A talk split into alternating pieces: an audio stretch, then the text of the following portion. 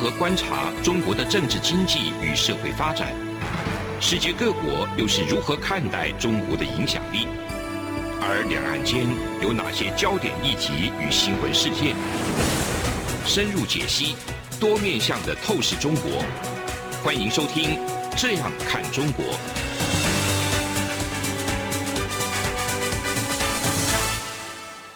各位听众您好，我是主持人张振林。您现在收听的是中央广播电台《这样看中国》节目，张振林时间。今天我们节目要谈的一个主题是中国这个六四民运哈，三十三周年前一阵子哈，中国的变与不变。那我们来看看这个到底这三十三年以来，就是当初这个惊天动地的一个天安门广场的一个运动，天安门事件，然后死伤这么的一个惨重。当初这个时间点，北京的一些大学生为主。发动的一次很大规模的一个抗议活动，那要争取一些民主，还有一些自由的一些空间等等。那这价值是也是我们认同的一个普世价值。但是这么一个抗争活动，到最后是中共这边发动这个军事镇压，哈，用那个出动坦克，然后用手枪，哈，就就用那个枪弹把人都打死了，这高压的一个镇压，哈，那。我用一个开头啦，就是因为当初的一个关键的一个人物，那个当时担任这个天安门事件学生的指挥的一副总指挥的一个王丹哈，然后来被流放到美国嘛哈，那王丹也是很感慨啦，就是说这个美国之音的一个节目来访问他的时候，他有提到这个事情，他自己用一句话来形容目前的一个心境，就是说啊，他自己觉得。非常的目前的一个状态很累哈，心态上是很累，但是这个比起当初当年牺牲的这些人来讲的话，其实这也不算是什么了。他当然是有有这个一种讲法，就是说所谓的累哈，就是不只是一个身体上的累，还有一个心心情上啊情绪上的一个累。他对这个有关六四的事情，他往往得面对很多各种，说国内外也好，国际上也好，或者说。海外的华人也好，有一些冷漠啦、嘲讽啦，或者是不能理解啦，哦，甚至会去对他抹黑攻击的，这个事情都蛮多的。变成说他一个人要去面对这么大的一个一个压力，这么四面八方射过来的箭，哦，他都要面对，所以造成他那个身心上面的是一个极大的一个压力啊。但是他自己有时候就扪心自问。这么大的一个国家，像中国这么大的一个国家，这么多的一个人口啊，那中国人这么多，当初这么风起云涌要争取这个民主自由的一个普世价值，那过程是这样子，即便最后结果是不尽如人意啊，但是整个过程其实也蛮值得大家后来也是会有一些启发啦，或者说有一些想法等等，乃至于本来是想期待说。这次的一个运动，哈，能够促使中共中共领导的这个政权能够有所转变，或者说有一些变化等等。但是三十三年过去了，中国到底有没有改变？我想改变一定是有。那改变的，它的改变的方向，它的光谱，到底是往好的这个方向走呢，还是往更差劲、更不好的一个方向去，更压缩、更更集权的方向走呢？啊，那到底这个当年的一个六四意义跟影响，对应到现在来看的话，我们想请教一下那个吴建忠吴老师，哈，是怎么来解读这样的一个事件对当前中国目前的一个状态的一个影响跟变化？我想这个呃，刚刚主持人也提到，其实六四已经三十三年过去了，当年的这一些大学生，那也已经步入中年的一个时间。嗯哼，那虽然他们幸存下来，但是在全世界各地流亡，然后在全世界里面宣扬这个民主的一个重要性。嗯，然后呃，始终没有办法回到中国大陆去探望自己的家人。这时间三十三年过去，其实是非常漫长的。其实我们都看到一件事情，就是说，到底历史会不会给人民带来任何的教训？嗯哼。然后做学术的大概也会想，这个历史到底会不会有哪些的类似感的一个部分？嗯。那今年刚好是六四的三十三周年。嗯。那今年也刚好是斯洛伐克的天鹅绒革命的三十三周年。哦。那我们看到全世界在今年大概除了疫情之外，其实看到了这个乌克兰的战争，苏联把他的坦克车开进去了。三十三年前六四，中共把这样的坦克车开进了天安门广场，镇压了这么多无辜的老百姓。那三十三年过去，中共的政权，刚刚主持人也问到，到底有没有任何的改变？那这个改变到底是往好的方向，还是往不好的方向？其实我们看到，中共在这个六四天安门事后，再度的这个经济的崛起，嗯，经济崛起之后，呃，我们看到了一个呃以经济崛起的这样的一个面貌来跟全世界交往。那世界好像似乎忘记了这个中共的邪恶的本质。嗯哼。那所以我们看到，在三十三年过去之后，原本有很多民运人士在海外里面，觉得自己的一个努力理想还没有办法达到。嗯。但是在两年前，二零一九年的时候，香港的这个反送中运动，持续的有许多的香港人现在流亡海外。嗯。那当然也为海外的这个民运。注入了一个新的活水，嗯，但是呃，我们也看到中共的邪恶本质是完全没有改变的。嗯，三十三年前在天安门广场镇压学生，在二零一九年的时候，再一次的在香港一国两制的示范区里面去镇压这个香港的年轻人，嗯，追求民主，追求自由。那我们看到，其实历史。总是惊人的类似。嗯，三十三年前，那国际社会对于中共的这个政权没有太多持续的关注。或者是对于中共的邪恶本质，并没有持续的加以这样的一个对抗，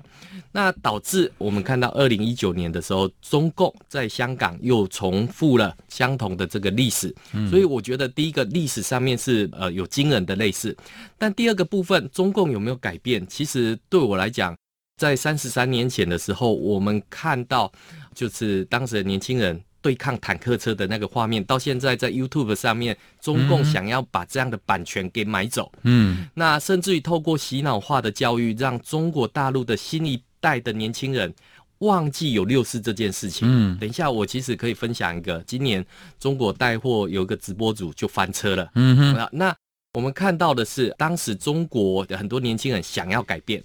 但是对于这个政权是改变不了，反而被改变了。嗯那我们看到，在一九九七年的时候，香港回归中国大陆，但是当时也有很多香港年轻人想要试图去改变，希望把香港的这个民主法治带入中国大陆。嗯，但是没想到二十五年之后，香港不仅没有改变，中共反反而被港版国安法给改变了。嗯哼，所以我们看到第一个历史是惊人的相似。第二个，我们看到中共是往恶的方向持续去进行，嗯，嗯，但是中共为什么持续往恶的方向去的时候，却没有哈，却没有被国际上面制裁，嗯，或者是没有被国际上面来做一些反对呢？其实我们看到这几年里面哈，当然这个中共的邪恶本质逐渐被外界揭露出来之后，嗯，那也开始怀疑过去的这样的一个政策。检讨，开始检讨。嗯、那尤其是最近哈，我们看到有一位百年的人瑞哈，叫做季辛吉。嗯，那季辛吉就是当年敲开中国大门的地缘政治大师。对，那他现在也已经将近一百岁了。他到现在哈，从他年轻到现在，都还是坚持着这样的一个思考，就是绥靖主义，是，就是对极权者哈，对极权者要保持一种交往，嗯，交往之后看看能不能改变他，嗯，但是这个改变呢，其实我们刚刚讲历史的部分，其实像过去里面，英国也好，美国也好，对希特勒绥靖，嗯，最后变成什么？独裁者，更加猖狂，更加猖狂，嗯，那对苏联。对这个俄罗斯绥靖，嗯，俄罗斯入侵了乌克兰，克兰对，对中共绥靖，我们看到中共他透过港版国安法去改变香港，嗯，透过军机扰台来威胁台湾，嗯，透过不断的这种在国际间填海造陆，嗯，去威胁印太的这个和平跟稳定，嗯，造成区域的这个。不稳定，局势的紧张，局势的紧张。嗯，但最重要就是在一九八九年的时候，中共用坦克车去镇压老百姓，没有受到任何的惩罚之下，三十三年过去了，他当然会认为，当东升西降之后，西方实力开始衰落，中国的实力开始崛起的时候，他还是觉得威胁、恐吓、嗯，暴力这个是有用的，嗯，所以我们看到中共的本质其实没有太多的变化。台湾话用扔头擒棍，是是是，软土深掘哈，就是说那个你越是对这些这种集权，对对这种恶霸哈，越是屈膝卑躬哈，卑躬屈膝，那你越是得不到他的那个一改变，或者说那个影响他，这个都是一种天方夜谭啊，所以会有这样的一个状态。好，那文甲兄，你得看呢，就是说目前这样子的一个状况，反过来看是不是因为？中共啊，是反而是与恶的距离越来越近啊。呃，唯一可以可以稍微说去比较正面思考一点，或者说比较呃让人家觉得欣慰一点，是目前整个国际社会对中国的威胁，中国的那个中共政权的一个本质、邪恶本质，有了比较深刻的一个了解。刚刚有主持人所讲的，其实我们回顾这个六。六四三十三年，嗯，其实我们一起走过来的，嗯哼，对吧？因为我记得那个六四哦，一九八九年的时候，我们那是那时候念大学，那觉得上呢，感觉上其实当初的这个背景呢，是学生是为了去争取他民主跟自由的价值哦，嗯哼。但三十三年来这期间呢，其实这个经历了，当然呃，比如说最近几年的像武汉肺炎呐，或是说他们中国的这一个战狼式外交等等，更凸显了，其实八九年那时候。反正是比较空间，嗯哼，是比较有空间。嗯，反正现在是没有空间，嗯，包括连生活跟经济都有一些受到质疑。嗯、为什么呢？以前我记得那时候八九的时候，可能哎，他们刚开始也酝酿两个月哦，嗯，是有空间的、哦，是。但现在你看到、哦，你不要说两个月啊，你现在连两两个两分钟也不行，他就跟你全部都封锁。网络时代，对啊，所以我之前也跟吴老师聊过，其实现在。大陆现在日的日历已经没有六四了，嗯，已经六已经到六月三十五号，呃，五月三十五号，现在才是六月五号，对啊，所以这直接跳过，对他们没有所谓六四这个日子，好，这是我想说比较不一样的地方。这个这样听起来是有点悲哀了啊，不过我我还是有有有点期待啦，总是有点期待嘛，哈，就是说。这么大的一个这么重要的一个历史事件，然后我我们现在坐在这里，慢慢来去回顾它，哦，去审视它这个影响到底是怎么样啊？那这部分我们接下来下一个阶段节目，我们再继续讨论。节目进行到这里，先休息一下。这里是中央广播电台《这样看中国》节目，从两岸、国际、历史文化与财经等角度透视中国的《这样看中国》节目。每周一到周五晚间九点三十分到十点，在中央广播电台播出。如果您对这样看中国节目有任何收听想法或意见，欢迎寄信到台北市北安路五十五号，也可以透过电子邮件的方式。节目有两个信箱：二零二零 at rti 点 org 点 tw，或是二零二零零二零三。News at gmail.com。再次谢谢听众朋友们的收听与支持，请持续锁定每周一到周五晚间九点三十分到十点播出的《这样看中国》节目。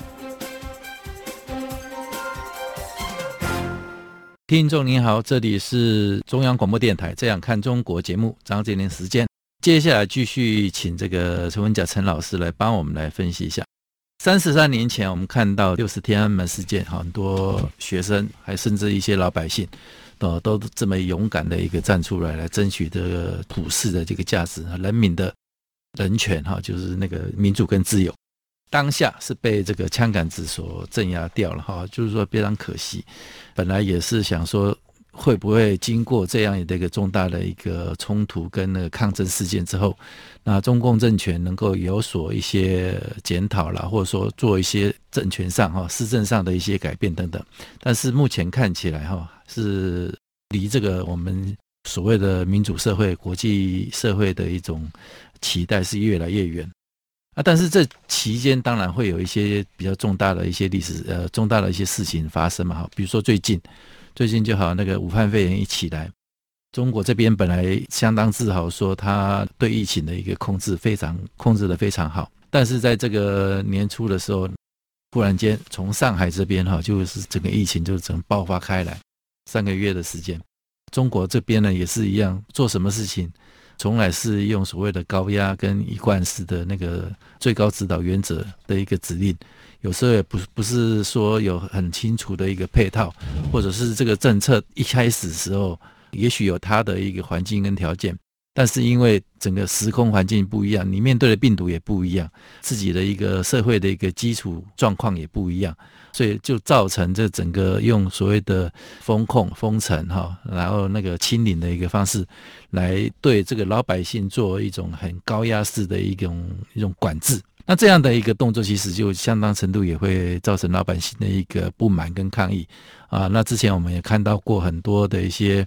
老百姓他们自己一些录音啊，或录影啊，说他们自己亲身的一个体验的，纷纷的在这个网络世界里头一种流传哈，他们也也发表过。那你即便中国是一种见到洞哈，有一有洞马上就拿水泥去封哈，甚至拿火药去封也好，就是说你就是要封人民的口啊。但是我们讲的鸡蛋呢再密啊。啊，也会有一些缝啦，就是说 这种声音还是会传出来哦。那当然，中国内部他们自己也会有这样的一个呃消息的一个互通有无，或者说一种串联。那我们比较清楚能够看到的是说，在这个北大或者说天津大学那边哈，呃前一阵子也是有因为有这个因为疫情的一个几所大学哈就关系就集体站出来抗议，哦学生也是聚集的非常多的一个人。当然，他们抗议的一个理由是因为跟这个疫情防疫措施有关。后来这个部分，中共不知道是不是呃从以前的经验学习到一些那个因应的一种做法了哈。在这一次有稍微做一些推让哈，说有部分的一种防疫措施比较强硬的、不合理的部分，他们就稍微妥协掉了哈。所以让学生的这个抗议事件没有再太过的一个延伸，或者说那个火烧下去哈。其实我们我们说那个在中国这样呃消息完全这个封锁的一个状态上，我们这样来观察，本来也对这几所大学的一个学运学运潮会不会有一种新的一个发展，或者说有一种扩散的一个效应。然后基本上因为这次的一个防疫措施的确是天怒人怨嘛哈，但是后来好像状况也是被控制下来，或者是我们来观察一下。跟六四当年啊，三十三年前六四的一个抗争的一个本质是不太一样的。当初争取的是一种最普世价值，民主自由，我们要民主要自由。那这一次只是说，我们防疫的措施，你你不要让我太难过，生活不太难过，太不方便，你要来稍微做一些那个疏通等等，这样的一个本质是不是有一个差异在里头？那这样能不能把它视作是一种？价值的一个不同，所以导致这种运动的结果会不一样啊，或者是大学生的一个觉醒，以当年的一个状况跟现今的一个状况又不太一样。文甲兄，我是这么看啊，一如主持人所讲的，呃，就是三十三年前的六四哦，其实他追求这个民主跟自由嘛，嗯，那其实为什么持续从两个月这么久的时间呢？就是因为。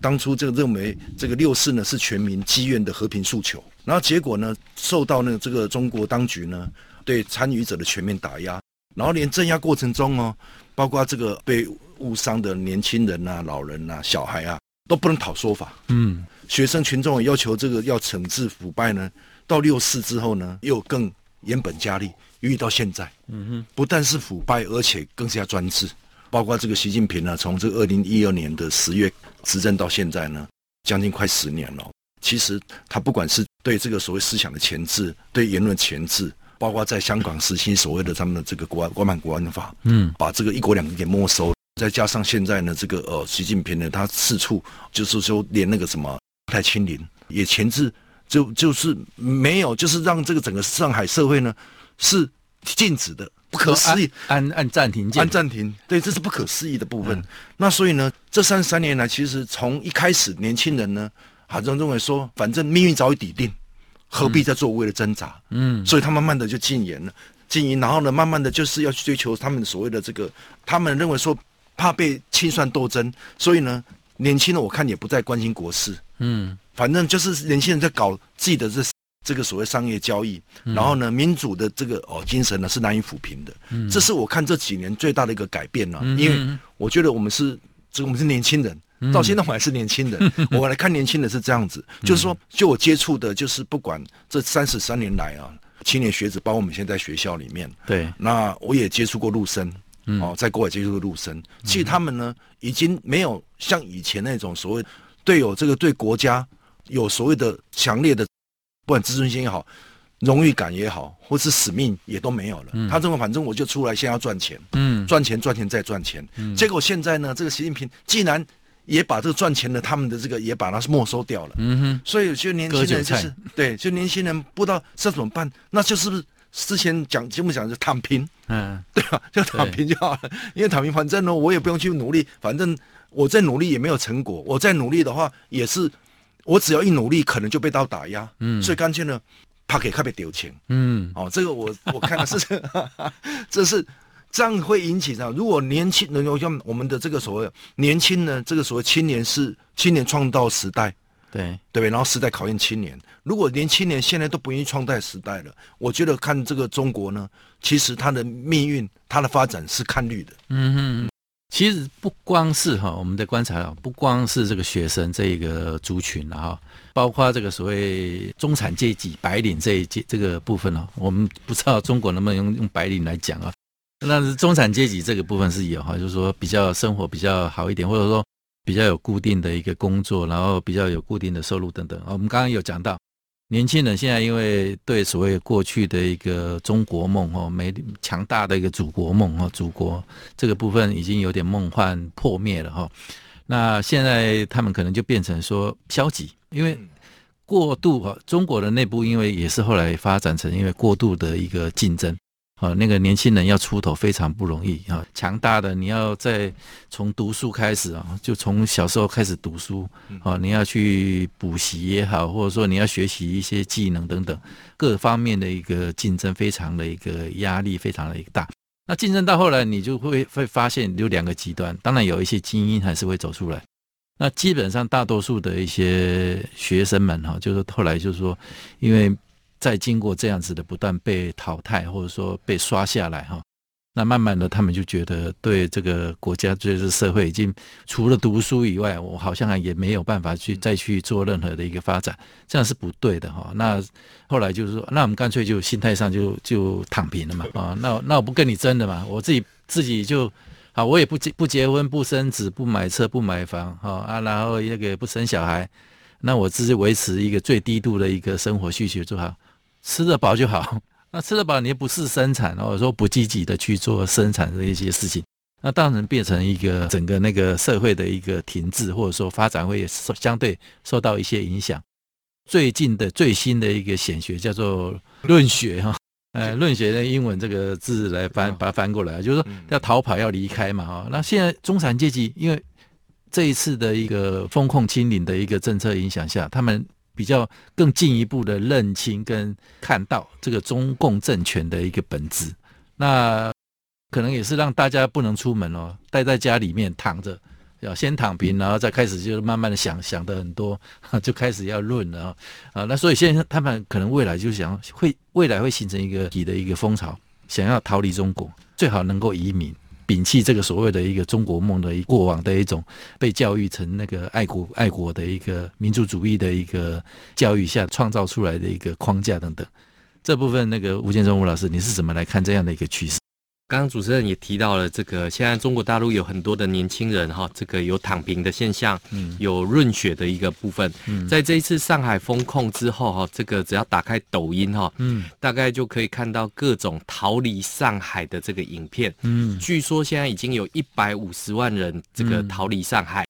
然后甚至于在二手的这个市场里面哈，我们看到了这个二手的家具、二手的家电。二手的宠物只要脱售，对，然后这样的现象非常的普遍。那的确哈，的确我们也看到了这样的一个呃对中共政权的一个失望。但是呢，我们也看到了，就是说在这个疫情当下，现在有一些对于这样的一个现象，反而激起了部分的这些小粉红的自尊心，嗯，所以爱国主义很盛。所以他们就很非常的骄傲的告诉全世界说，要来抄中国的功课，嗯，要抄这个中国的这种动态清零的这种方式。那这种方式呢，可以避免民主的这种混乱，民主的没有效率。所以我们看到，在中共的这个宣传之下，哈，的确，我们的确是看到了上海的这种混乱的情况。但是在中共非常有意识的洗脑之下，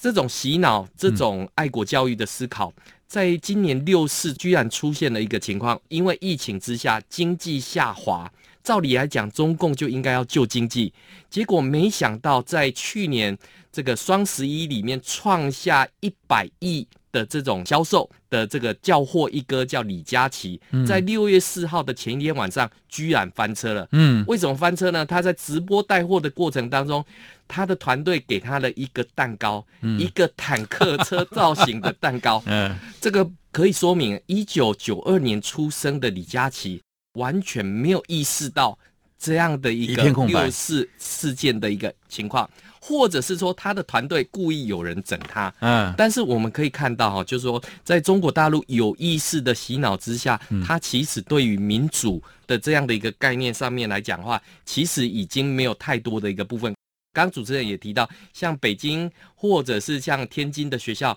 其实我们看到北京大学有民主墙，结果他们担心的是什么？外卖没有办法叫进校园，这个北京这这个大学要建这种墙起来围堵疫情。嗯嗯、所以我们看到个体的权利已经跟三十三年前那个追求公民社会民主自由的那些大学生已经不太一样。这样听起来是有点挫折感。那我不过我相信了啊，就是说这个老百姓与人民来讲的话，哈，这种所谓的该有的一种自由民主，这个普世的一个人权的一个价值哈，这还是不变的。即便你一个这么强大的一个集权的一个政权在做这做这种高压的一个动作，那未必可以完整的、完全的可以封闭、可以控制得住了啊。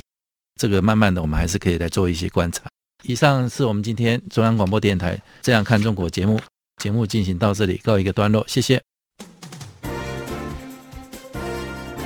从两岸、国际、历史、文化与财经等角度透视中国的《这样看中国》节目，每周一到周五晚间九点三十分到十点在中央广播电台播出。如果您对《这样看中国》节目有任何收听想法或意见，欢迎寄信到。台北市北安路五十五号，也可以透过电子邮件的方式。节目有两个信箱：二零二零 at rti 点 org 点 tw，或是二零二零零二零三 news at gmail.com。再次谢谢听众朋友们的收听与支持，请持续锁定。每周一到周五晚间九点三十分到十点播出的《这样看中国》节目。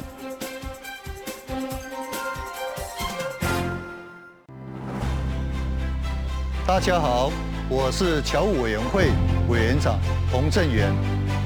很开心向大家宣布，二零二二年海外华文媒体报道大奖开始征件了。本届海外华文媒体报道大奖。在聚焦台湾、报道台湾的核心理念下，将以全球变局下的变与不变，发挥海外华媒影响力为主题，鼓励在动荡时局下，仍秉持媒体报道的核心价值，提供事实真相的优质作品参赛。参赛类别分为平面、网络报道类、广播报道类。电视、影音报道类，以及侨务电子报新闻报道特别奖，欢迎踊跃报名参加。在全球变局下的变与不变中，一起让世界看见华文媒体的影响力。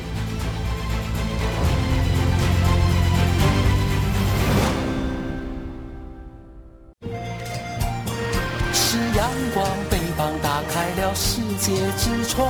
是阳光翅膀环绕着地球飞翔。